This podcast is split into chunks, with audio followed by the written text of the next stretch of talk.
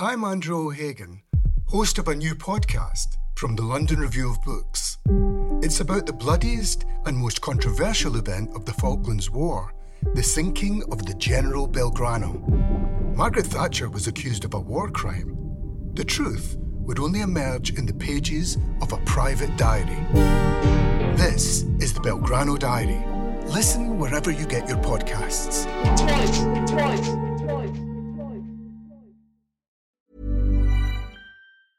Ever catch yourself eating the same flavorless dinner three days in a row? Dreaming of something better? Well, HelloFresh is your guilt-free dream come true, baby. It's me, Keke Palmer. Let's wake up those taste buds with hot, juicy pecan-crusted chicken or garlic butter shrimp scampi. Mm. Hello Fresh. Stop dreaming of all the delicious possibilities and dig in at HelloFresh.com. Let's get this dinner party started.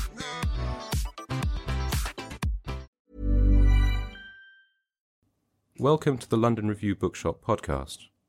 To find out about our upcoming events, visit londonreviewbookshop.co.uk forward slash events. Hello, and welcome to this London Review of Books bookshop event marking the publication of Real Estate by Deborah Levy. I'm Shahida Bari, a critic, academic, and broadcaster, and I'll be in conversation with Deborah about the new book. It's out now to purchase from the LRB bookshop, preferably.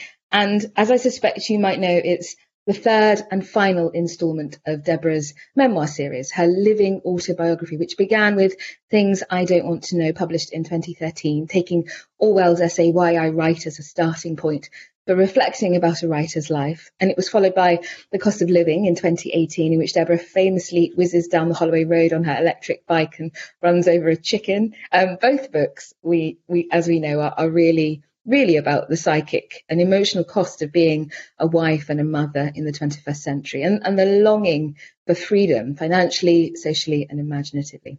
And Deborah, of course, is also a very acclaimed novelist and dramatist, her work including the book listed Hot Milk, Swimming Home, and most recently, The Man Who Saw Everything. Let's start with a reading from Real Estate. Deborah, over to you for the first reading. Thank you, Shahida.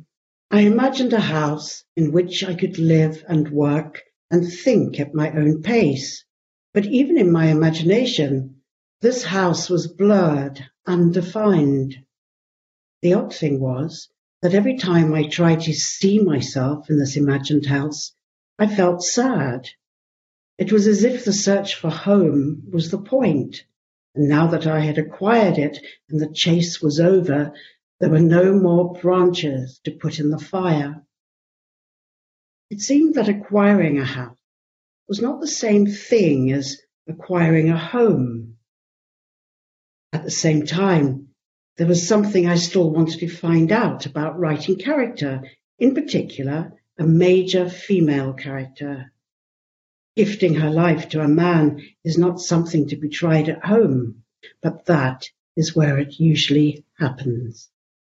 Thank you so much. So tantalizing. We're going to get another reading at the very end, but this is a really good place to start.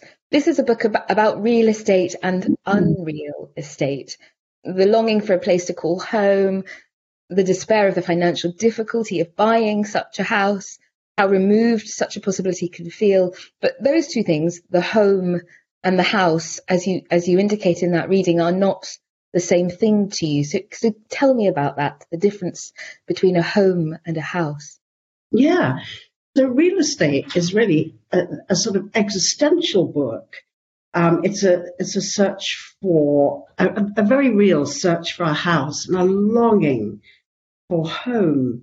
But plenty of women don't feel at home in their house. And so although they, that, that was, you know, the vintage story was that although that was supposed to be her domain, um, she was not at home in it and needed to flee um, to have any kind of um, possibility of uh, finding out what it was that um, her, her own desires might be.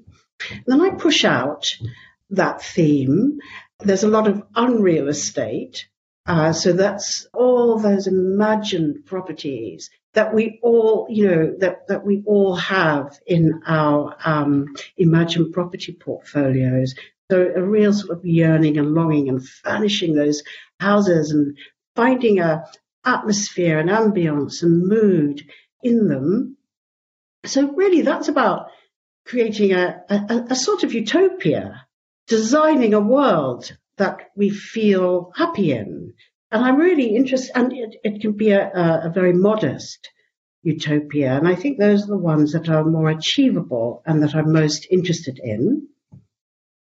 Then there's a bigger theme. If patriarchy is a house and owns the deeds of the land on which it's built, does that make women trespassers or tenants on the land? In, in which case, we have to pull that property down. Then another theme. I mean, it's a huge theme, isn't it? Another way in is um, writing itself, language, narrative, as, as something that you design and decide who who's going to who's going to carry the story into the world. That's um, as much a political decision as a literary decision. And then I guess because there's so many, sort of finally, um, the rupture of leaving my country of birth or one's country of birth and making that long journey to another country. So in my case, South Africa and a big political story there because my father was a political prisoner in the struggle for human rights there and we had to leave. And so that's the exile story. So I suppose I was always uh, obliquely influenced, I can see now, by something like V.S. Naipaul's The Enigma of Arrival, yeah. which is taken from the De Chirico painting of that title. Actually, I think J.G. Ballard had, he, he, he, he was a great admirer of the surrealist painters and he had forgeries done. He had people just come and oh, copy oh, really? um, some of those paintings. And I think that De Chirico was one of them. but um, that sense of Naipaul leaving Trinidad, arriving in New York, yeah. and then later in Wiltshire, and walking around Wiltshire with uh, Trinidad inside him. Um, not described as a novel, but it's clearly autobiographical. And it would probably also sort of fit somewhere into what used to be called psychogeography. There was that sort of mashup of genres that um, really interested me. And then, of course, Woolf. Yes. Um, Virginia Woolf's essays, uh, in particular, because she was writing essayistically in the first person. Very hard to do. And um, she made it look so effortless. So when I was rereading A Room of One's Own for real estate, I sort of thought I knew that book. I thought I knew that essay, but I, I sort of didn't. And I, have got to uh, just, is that okay? I've just got sort of five lines. Of course. Of course. So this is from the beginning of A Room of One's Own. So Virginia Woolf is walking, she's, she's at an Oxbridge College and she's thinking about something and she notices someone coming to, a man coming towards her and it's a beadle, a porter, and he looks furious. And then she realizes this. He was a beadle, I was a woman. This was the turf, there was the path. Only the fellows and scholars are allowed here. The gravel is the place for me. So, although that doesn't seem like a, a sort of momentous event, being stopped by that beagle. It sort of is. And she's, she's enraged because you have to remember that she wasn't educated.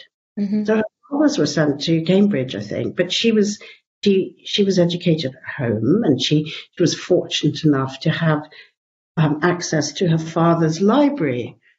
and so she, she, she makes this comment, you know, that turf was rolled out for the scholars and the fellows and her place was on the gravel. I think she later went to King's College London and um, and she studied and she studied there. And then uh, then something else that she can't say, but I can say for her. which is that she, she, she's thinking deeply about something. This is interrupted by this, this enraged porter. And she loses the thought. Oh, well, you know, but in fact, her thoughts were, her mind is valuable. It's worth something. And on we go with, with, with a room of one's own. Yeah. So she just sets up so much, so much to um, think about particularly writing in the first person for me. I thought of A Room of One's Own re- reading real estate, of course, but I also thought about the way that you populate the room of your own here, even the imaginative one, both the imaginative space yeah. that you live in and your actual home. And I, I, I just I want to observe how you fall in love so easily with things as I do too. In fact, uh, just before we came on air, you, you, told me off for my poorly watered plant, which you can see behind me. And I thought, I felt chastened. And I thought, of course, Deborah would notice that sort of thing because Deborah observes things and she loves things. And in fact, in particular, a banana tree that you lavish with attention. Um, there's an egg shaped fireplace in a hotel in New Mexico that it's like a love affair when you see it. Um, and then there are the three hand painted fairground horses that you bring out at Christmas this isn't only the, about the coveting of beautiful objects. It seems to me something else. What do objects come to mean to you? Well, objects can do the speaking for us. You know, there, there, are all kinds of histories and emotions that are um, sort of held in objects that we project into objects. There's never a boring story with an object, you know. Um, I'll give you an example in the pandemic. So um, I lock up my bicycle in the back car park of my block of flats under a tree, and it was winter, and I bought this huge waterproof cover. So I put it over my bike, but it was so big. I thought, well, I could just put it over the next bike locked up. Um, I didn't know whose bike it was, but you know, it, it's not because I'm uh, sort of particularly virtuous or anything. I just thought, well, it's just so big, so I, I put, would always put it over that bike too. And um, and then one day, sort of about three weeks later, I didn't do that, and I met the owner of that bike who said, "Oh, I was devastated. It was like someone had, someone mysterious had put their arm around my shoulder." Oh a tough time and then removed it and, and a whole lot of other stories sort of associate sort of stories from sort of personal stories about that action of just sort of covering mm. bikes rather than one. So, you know, that, that, that could be a whole chapter on, on, on its own. Objects really spark things. In, in the book, you, you, you play and you pun with the real and the unreal estate. And, and I think you observe at, at one point, as, you, as you've already done in our, our conversation, that, that creating an unreal home is, a, is like writing a novel. And I wondered if, if that's right. Does it is does imagining an unreal state and writing a novel activate the same faculty in you? Writing an unreal home, yeah, because you you're imagining you you know you're imagining a place and you, and and you are furnishing it it is incredibly important to daydream and imagine uh, because it brings you closer to how you want the world to be and how you, you, you want your world to be. It Might not be possible, but at least you can sort of glimpse something of it. So all the unreal estate also has quite a lot of pathos because mm. this is this is this is a book about this is, this is not a story that I can bend in my favor. Because if you have, if you have a book of real estate, perhaps you think the story is going to be, oh, she's going to find her house. It's going to be a ruin and she's going to move in. But actually the narrator, as I sometimes call her, who is a bit like myself, can't bend that story in in her favor. So it's sort of like an anti-fairy story. So the desire for um, a house is also, in a way, what keeps her. Um, it's the desire that keeps her alive mm. more than than the house. A whole other a, a whole other strand to to real estate. I think that's exactly right, isn't it? That that in one way you're writing about the fantasies that many of us have about dream properties. You know, um, I was talking to you about a ramshackle 15 bedroom house in Brighton with a rock garden and an orangery that I found on Rightmove. And we we all have these castles in the air, don't we? But but also you're also sensing something.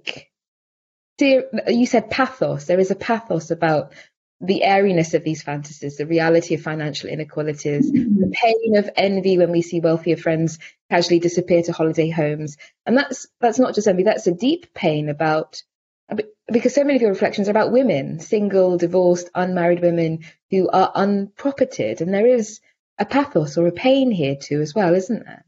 Yes, absolutely. And some of the book is is absolutely located there and then it's located somewhere else entirely. So it's always sort of it's, it's always sort of yeah. coming into a very real longing and yearning and critique of property, and then pushes out to something else. So so so another influence for real estate were the film essays of John Akomfrah, a filmmaker and curator I, I, I really admire um, he had made a kind of triptych, a, a three screen film called The Unfinished Conversation, which explored the personal and public archive of the cultural theorist um, Stuart Hall, most astute, kindly, marvelous man.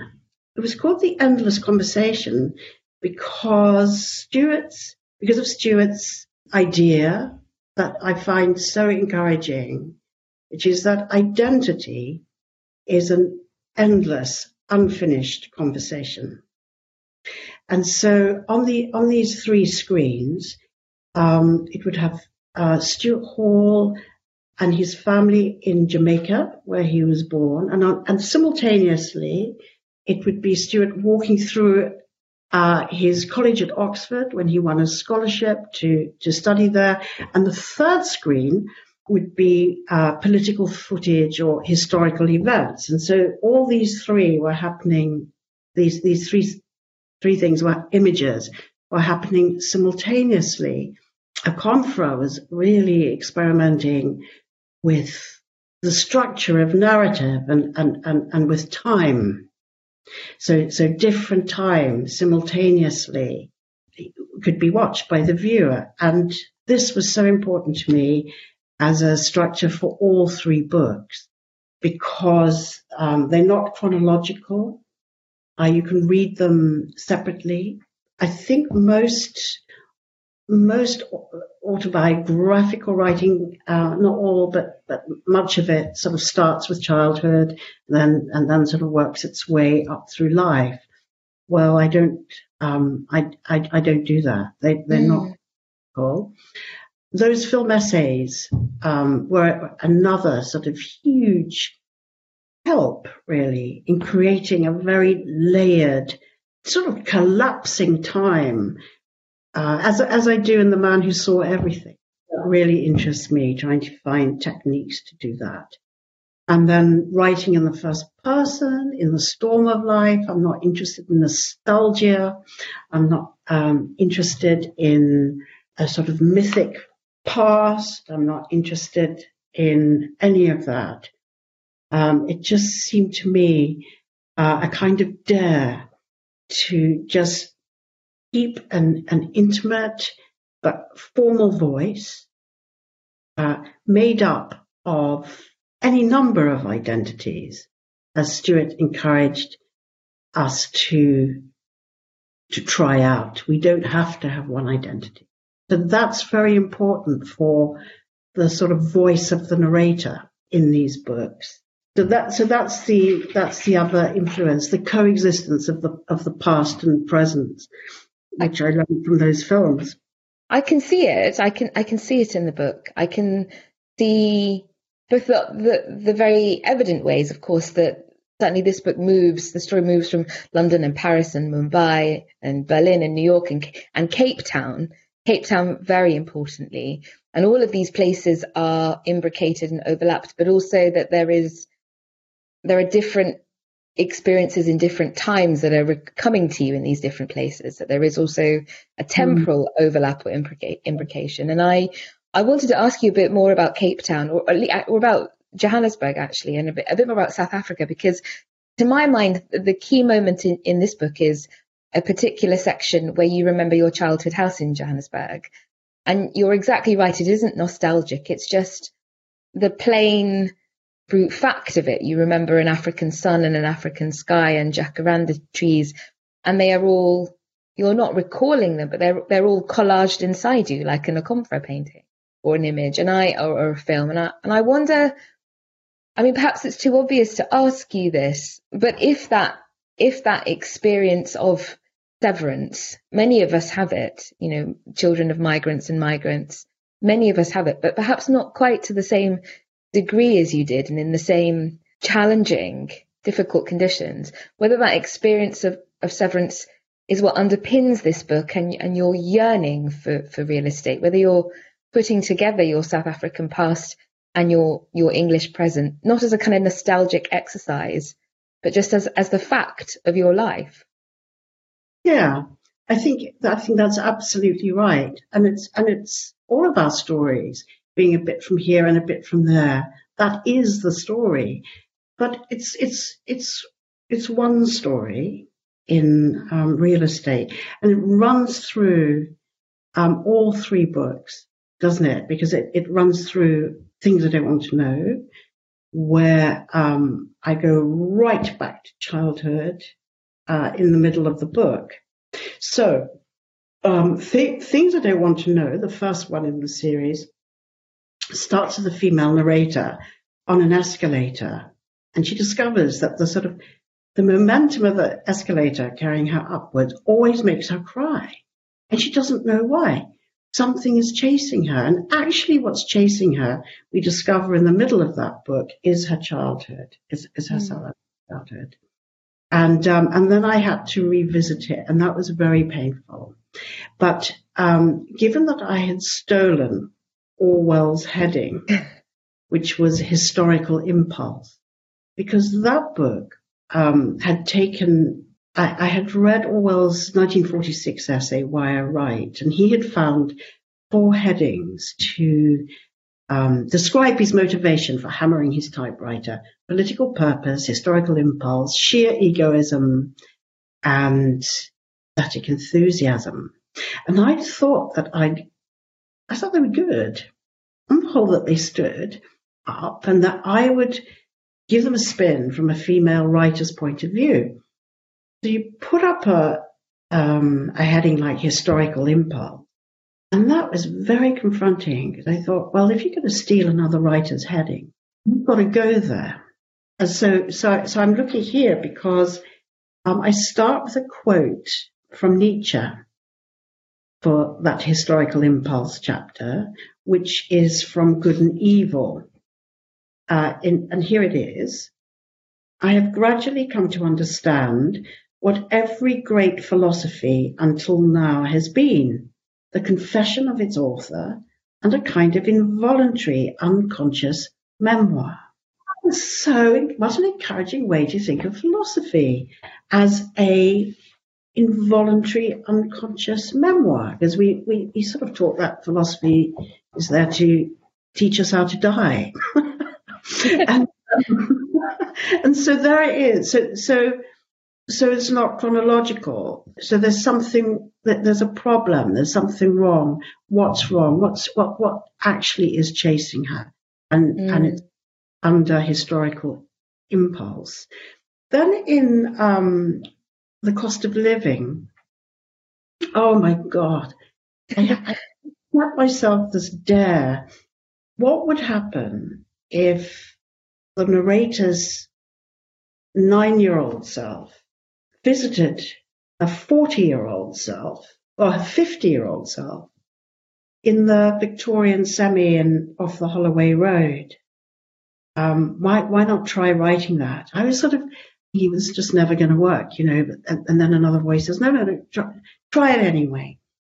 And that was very uncanny to write in which there's this girl and she's nine and she's in a summer dress and she's walking through the rain and she knocks on the door and her 40 year old self says, Who's that? And she says, I'm you.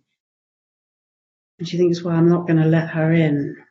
I'm not going to let that child in. She's going to make trouble. Oh, the, uh, the, the 50 year old narrator's children are sitting on the sofa watching the big bake off. And um, they, you know, they're, they're excited because Mary Berry is sort of checking whether how moist the cake is. And here is this traumatized 10 year, nine year old mm. come in and sit on the sofa uh, with them.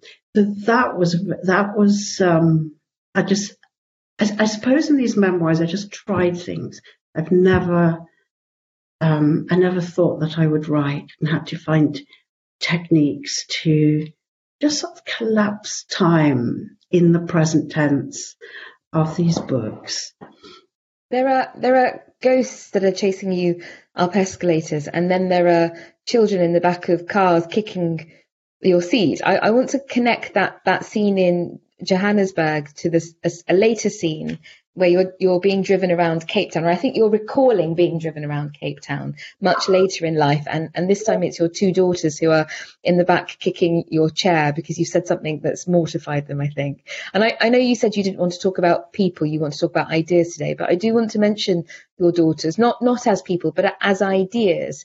Um, the idea that the coming and going of children, their adulthood also does something to the notion of home, of course. And I, I started to wonder where you landed in the end. I wondered whether it was it's destabilizing to lose them or whether it's liberating. It's all those things. The, the first book starts when my children are young and real estate ends when they've left home. So we're looking at creating creating a home and a family home and then and then having to create another home when my marriage is on the rocks. And then right at the end, looking at the, the emptiness. And so the journey with children is incredibly important through, the book. I, I wanted to ask you to, to push on that a, a little bit about the domestic because you have such respect for the domestic here. And I, and I guess there could be a kind of feminist squeamishness about being women who are interested in interiors and the domestic, but I don't sense that in you at all. There's no squeamishness. There's respect for the domestic. You you know that these spaces are are practical and warm and homely and nurturing and sacred. And I I wonder where this comes from, whether you've always had this sense whether it's come about for particular reasons, that the domestic is is profound. Yeah, I mean, if you're lucky, it's it's it's homely and warm and, and, and loving. That's that that's that would be good. Um, yes, I do have great respect for those women who have been the architect of other people's happiness in in in in, in the home and and for all and, and for for the whole project of making a home um, it takes a great deal of energy and imagination and hard work. So I sort of honor that in in all the books. Yeah. I, I agree, and I, I, that's one of the loveliest things about the book. I, I, I wanted to ask you one of the ways I was thinking about the book as I was preparing to talk to you was how the book is a is a is a if your if your book is a house, I'm imagining your book as a house, even even a home. If we were to think of your book as a house or a home, it would be one that would have many guests, ghosts even. There, there are so many figures who weave into the narrative. Um, perhaps, I think perhaps we could call them influences, but there's something less technical, a bit like the way you described thinking about John Akomfrah's collage technique but less technical and more intimate about your relationship with these writers in particular. So I, I wanted to encourage you to talk about some of those guests or ghosts. And I thought maybe we could start with James Baldwin because he's such an important figure in this book, I think. Yes. How how how how he kind of haunts um, real estate is that um, my understanding is that Baldwin had lived in a rented house in the south of France for 17 years, for the last 17 years of his life. When he died, it was never sort of bought up and made into a museum. I would have made that pilgrimage to see the ashtray on his desk and to see the table where all kinds of friends gathered to break bread and talk. So Baldwin is in all my books, actually. And Marguerite Duras, again, she wrote very well about domestic in a book called, I think it translates as Practicalities um, in English. And she's very funny. She, she, she sort of, she's very good on mothers. She says, you know, um, and I write a lot about, I write a lot about my mother in all of these books.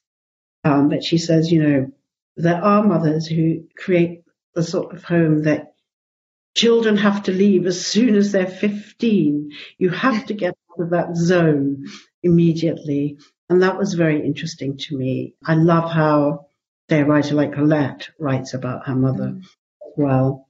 So, so Duras is just totally unsentimental. And she writes, she writes about female subjectivity so well, um, and about desire and about curiosity um, and how if if when you kind of cease to be curious, where you're going to land and how you're going to put some semblance of home together, that's a kind of that's a kind of depression. She's very good on that, and she's very good on um, and she's very good on children too because she's so unsentimental. So, so, so there, there are many writers. You know, there, there's Oscar Wilde. Be yourself. Everyone else is already taken. That's the that's the cost of living. But I think people, when they read the book, will encounter these ghosts and understand your relationship with them. Ever catch yourself eating the same flavorless dinner three days in a row? Dreaming of something better? Well. HelloFresh is your guilt free dream come true, baby. It's me, Keke Palmer. Let's wake up those taste buds with hot, juicy pecan crusted chicken or garlic butter shrimp scampi. Mm. Hello Fresh. Stop dreaming of all the delicious possibilities and dig in at HelloFresh.com. Let's get this dinner party started. When you make decisions for your company, you look for the no brainers. And if you have a lot of mailing to do, stamps.com is the ultimate no brainer. It streamlines your processes to make your business more efficient, which makes you less busy. Mail checks, invoices, legal documents, and everything you need to keep your business running with stamps.com. Seamlessly connect with every major marketplace and shopping cart. Schedule package pickups and see your cheapest and fastest shipping options from different carriers with rates up to 89% off USPS and UPS rates. And with the Stamps.com mobile app, you can take care of mailing and shipping wherever you are. Make the same no-brainer decision as over 1 million other businesses with Stamps.com. Sign up with Code PROGRAM for a four-week trial, plus free postage and a free digital scale. No long-term commitments or contracts. That's Stamps.com. Code PROGRAM. We, we, we should turn to the audience now. We have, oh my God, Deborah, we've got so many questions. I'm going to try to get through at least some of them. Um, and then I, I, I, want to come back to you to ask you to ask you about the project as a whole, finishing the living autobiography. I'll, I'll, I'll end with that and, and, a reading from you, of course. But let's take these questions because there are so many and they look really good. So this is Neda. I'm, I'm sorry if I've mispronounced it, Neda, Nida. I'm 41 with two kids, and sometimes I don't feel I'm at home at all. I, I can totally understand that. When in your latest book you explained about unhappiness, this was exactly what I felt with my heart. Delusion of being in a family and not having a companion. Coming out of an unhappy marriage, did it work for you? No. Well, thank you. Thank you for your question. Yes, I I understand, and I'm and I'm so pleased that I think I think you're referring to the cost of living, Neda. I'm so pleased that it it it spoke to you, and um, and it's very important in life, isn't it, to have someone who can live warmly with you and support you and, and not to feel lonely in, uh, in, in that sense that you describe. Um, yes, it did, it did work for me. And, um, you know, you have to make another sort of life and gather your friends and your, your supporters and, um, and to your table. I, uh, Neda, I don't, um, ever sort of, I don't really write, I don't really, I feel uncomfortable sort of giving advice, but I've spoken to you in my book and you have spoken to me tonight and I feel very honored by your question. Thank you. That's a lovely question, isn't it? And a very kind answer from you. This is Leo Zimmergrod, wonderfully named. Uh, thank you for your beautiful work. Do you see links between your notions of real and unreal estate and Adam Phillips's ideas of missing out and the unlived life that is constantly haunting us? And in parenthesis, is this more pronounced for women by virtue of the patriarchal landscape in which we live, for the unlived life? And Adam mm. Phillips. That's from from, okay. Leo. Yeah. Um, well, I think it is. In, I'm going to answer it in a really strange way. It is quite important to live an unlived life because then you've got something to look forward to. you know, I mean, I don't know, I don't, there has to be a sort of, um, there has to be a kind of unlived life to make you want to write or to make you want to get up on a Wednesday. That's a sort of contradiction, isn't it? But, but it's an interesting one. And, and I do really touch on that in all the fantasy real estate, uh, all the unreal uh, real estate, which uh, also explores that idea that fantasy isn't that good for you. T- too much of it isn't that good for you. It's a bit like a sugar ball.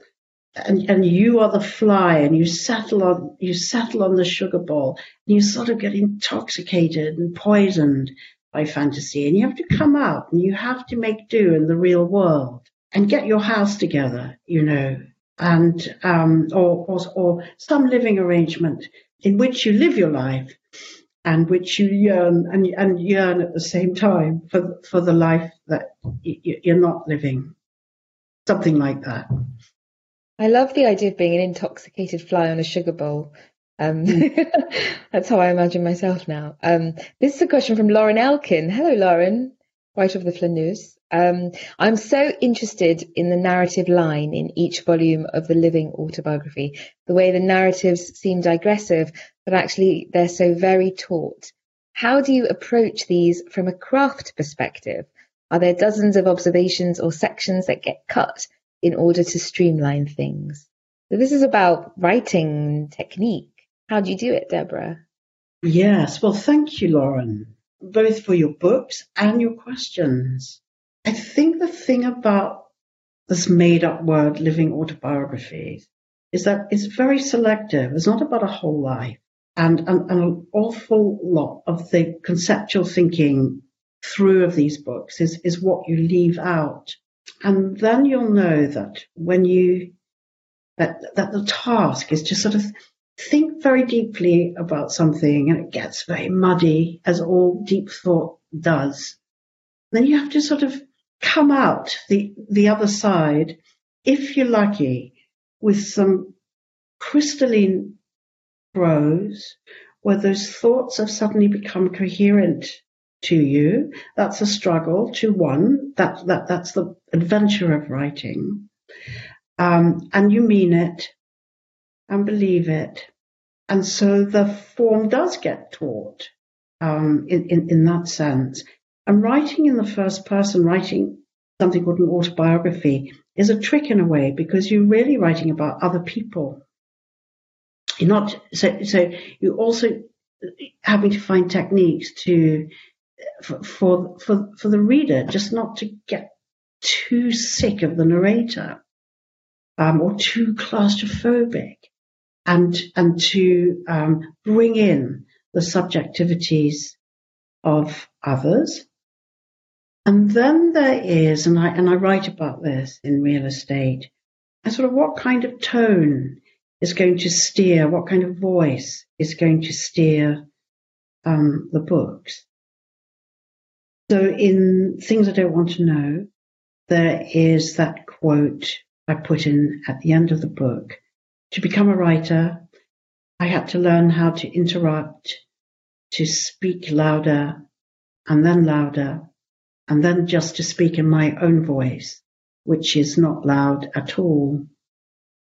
I had to, I had to learn how to do that through all three of the books. And just going back to to, to the Akomfrah films, um, you know that that that that sort of bricolage, that that collaging of the yes. temporal of experience, of speaking, of speaking intimately, of honouring um, awkward thoughts, first thoughts, embarrassing and humiliating circumstances, confusion, and then something that I feel very strongly about, and and, and, and this is really a, a sort of a, a, craft question, is um, it, it, always seems to me that um, we, we, we're supposed to sort of feel one thing at a time, or feel clearly, or think clearly. Well, that's on a good day. There's nothing wrong with being powerful, fragile, loud, soft, confused, very coherent, sort of giving equal status to all these, to, to, all of that. So those, those really were, that was really my main concern. Um, then another thing with the narrator, and, and again, I write about this in real estate. I didn't want the, the, the voice steering, steering this to story to always be right to always win arguments. I didn't want to big her up and I didn't want to undermine her either because that's a sort of technique sometimes, that sort of mocking, undermining to make uh, people like you. So I wasn't going to do that. So, so just sort of how, how, how you're going to construct that voice is really, I think, uh, was, was the major task of these three books. There's an, a nice question from, and I want to know the answer to it too, from Suran Samara Singh. Thank you, Deborah, for your unique body of work. And this is very nice of you, Suran. Thank you, Shahida, for moderating. You're most welcome, Suran. We all have a lot to thank Celia for. Are you still writing in her shed these days? Oh, Celia. I always say to Celia, well, you know, you're the star of my book. um, and when I, when I write her in, I tend to read it read those sections to her, and um, you know she listens and she scowls, and um, so I'm not writing in Celia Shed because when you read real estate, you'll see that her house was sold and the shed with it. And so um, I had written nearly five books in Celia's shed, and um, it was really devastating to pack up all my stuff because by this time I had a lot of books, a lot of objects, as Shahida has observed, and um, and um, I have left the shed. And you you can read about that in um, that move in real estate. I feel like we need a fourth installment of the living autobiography, and it should be After I Left the Shed. I feel like that would be a good title. I, I gift it to you, Deborah. Um, there's a question. I, I'm just going to come to this last question because I I feel it, and I I'm just remembering you, you saying at the beginning of our conversation that this is an existential book, existential and economic and polemical about feminism and money and property and ownership and the right to own, and Virginia Woolf being pushed off the grass and being derailed from her train of thought. This is Anonymous, that beloved woman, Anonymous. I'm a woman in my 20s and fear I will never have the means to own property in the city where I'm beginning to build my life. I feel I'm often being interrupted by many practical beadles what impact do you think the impossibility of property ownership in cities is having on subjectivity? And it's the subjectivity bit of that question, which I think is perhaps has not been answered by all those op-ed pieces about how young people can't get on property ladders. And I wonder whether you have thoughts about what lacking a home or a house might do to our subjectivity. Well, it's very fragmenting, isn't it? I, I, I understand your questions. It, it, it's really important. It's a really important question. Um, so I, I, I, think it's that's that's my answer. It's it's it's it, it, it's fragmenting.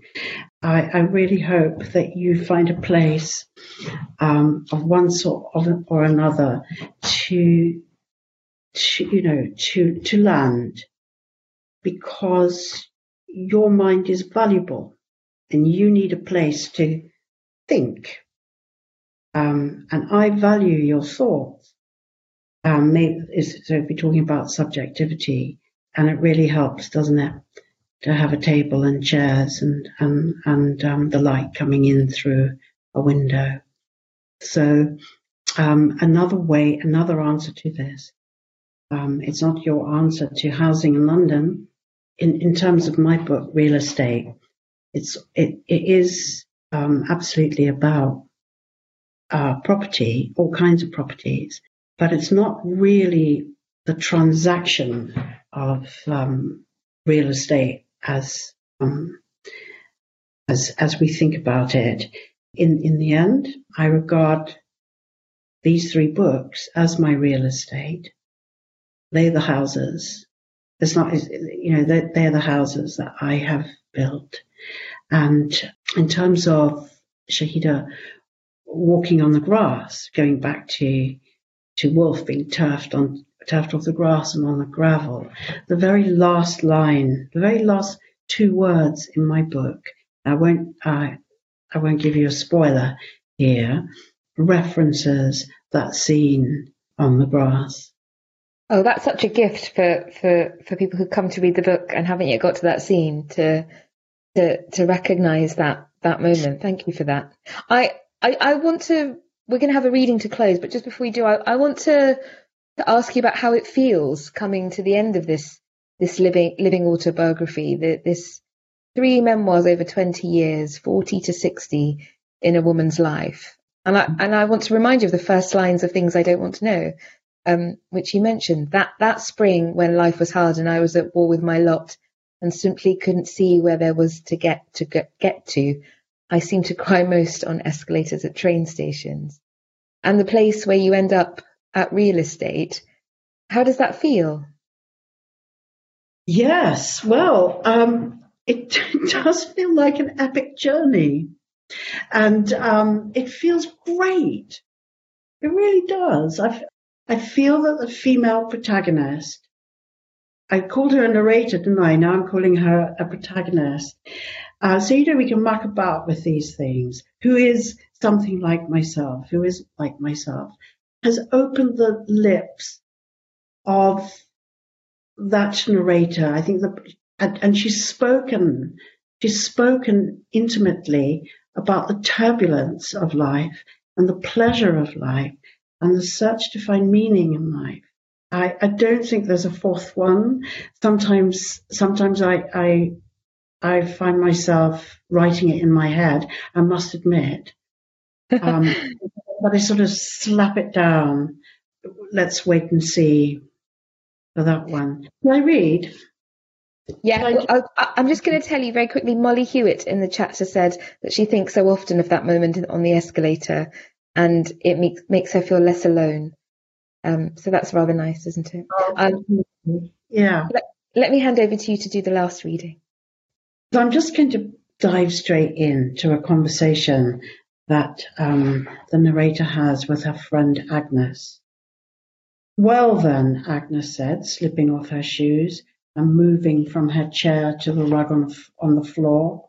I don't think you really want your house with the river and the rowing boat. She told me where she kept her cigarettes. I took one from her bag and lit it with her lighter, which was tucked into a secret zipped pocket. No, You are quite wrong, Agnes, I said while I blew out smoke. I want the deeds to that house. While I smoked, Agnes began to try out a yogic headstand. When she was perfectly aligned, up went her long Scandinavian legs, her toes now pointed towards the ceiling. In fact, I said, I have been carrying that house inside me all my life. It must be very heavy then, Agnes replied. Why not let it go? Thank you so much, Deborah Levy. I hope you at home can join me in thanking her in your own way. Thank you too for really excellent, really personal questions. Real Estate is out now and you can purchase it in person at the LRB bookshop in Bury Place even. Thanks for joining us. Goodbye. Thanks for listening. To find out more about London Review Bookshop events, visit londonreviewbookshop.co.uk forward slash events.